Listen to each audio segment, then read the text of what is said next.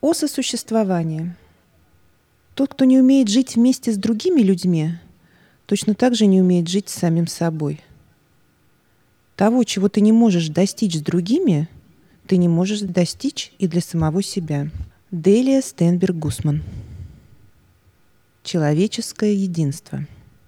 Мы убеждены, что души людей имеют одну и ту же природу, и что не имеет смысла опираться на различия во внешней форме наших тел. Ведь мы работаем ради развития и проявления души, которая очень часто пребывает в спящем состоянии, которая умеет только сталкиваться с чем-то или любить что-то, когда ее вынуждают к этому обстоятельства. Науки, религии, искусство и философские системы все народы на всем протяжении истории развивали эти прекрасные формы своего выражения в том или ином смысле.